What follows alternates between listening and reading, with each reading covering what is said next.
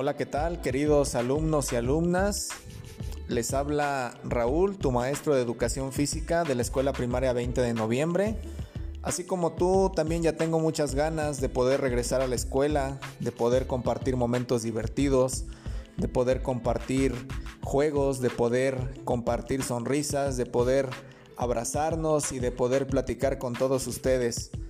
Pero por el momento debemos de cuidarnos, debemos de usar cubrebocas, debemos de lavarnos las manos frecuentemente y te recomiendo que tomes agua abundante, que trates de hacer ejercicio en el espacio que tengas disponible en tu casa, que comas frutas y verduras, que evites pasar mucho tiempo frente al televisor y que sobre todo te cuides mucho. Te mando un saludo esperando vernos pronto.